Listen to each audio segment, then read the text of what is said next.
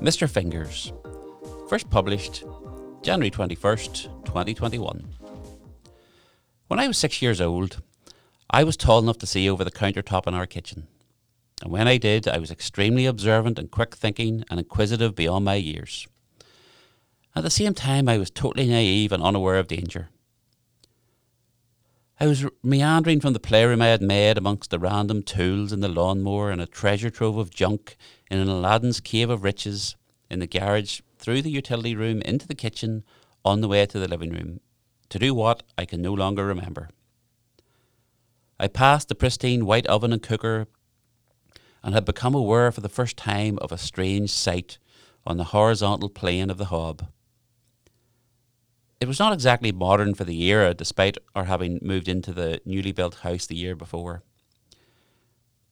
It consisted of four sets of dark coloured cast iron rings.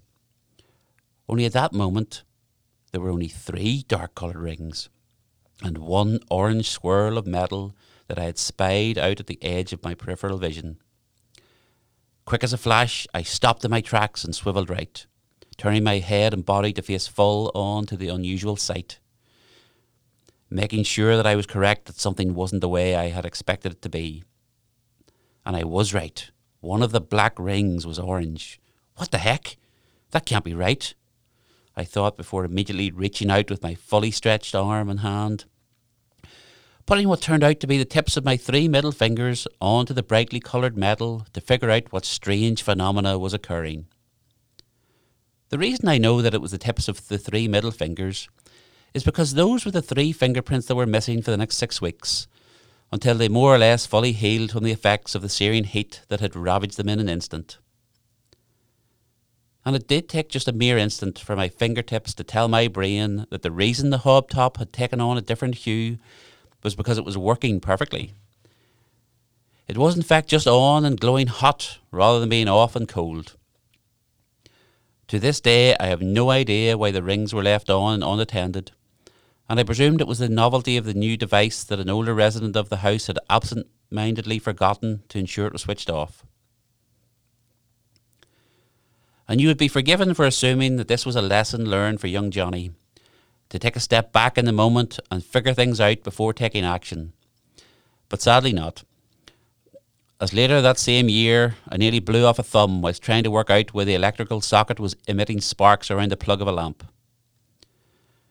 And proving the old adage that these things come in threes, I saw fit to almost lose half of my little finger in a cliche little boy plays with penknife he's been specifically told not to play with incident. The situation was rectified by my mother, who at the time was a nurse, stitching it back on.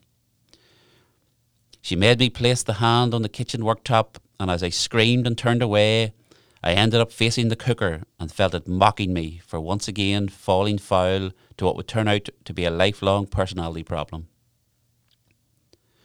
Unless I know and understand why I am not to do something, I'm just going to go ahead and do it, and usually with detrimental consequences. In my father's office, despite him not being a lawyer, he did have a few law related cartoons on the wall, one was a simple black and white sketch of a well dressed attorney sitting behind a large, impressive desk, facing a dodgy looking character with a facial scar or two. And the caption said, Let's put it this way, Mr. Fingers. A cheap shyster will get you 10 years. And I often think of that sentiment in conjunction with my own experiences, where no doubt I might have earned the same nickname had things gone differently.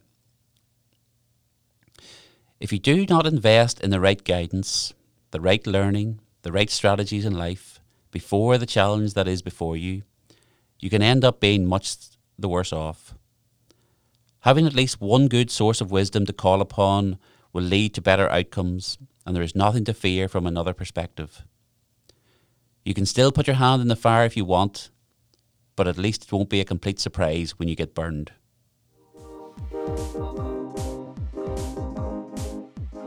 This podcast was recorded in Granite Podcast Studio. Interested in starting up your own podcast but don't know how? Granite Podcast Studio can help. Record your podcast in our state of the art studio, which is based in the heart of Newry City.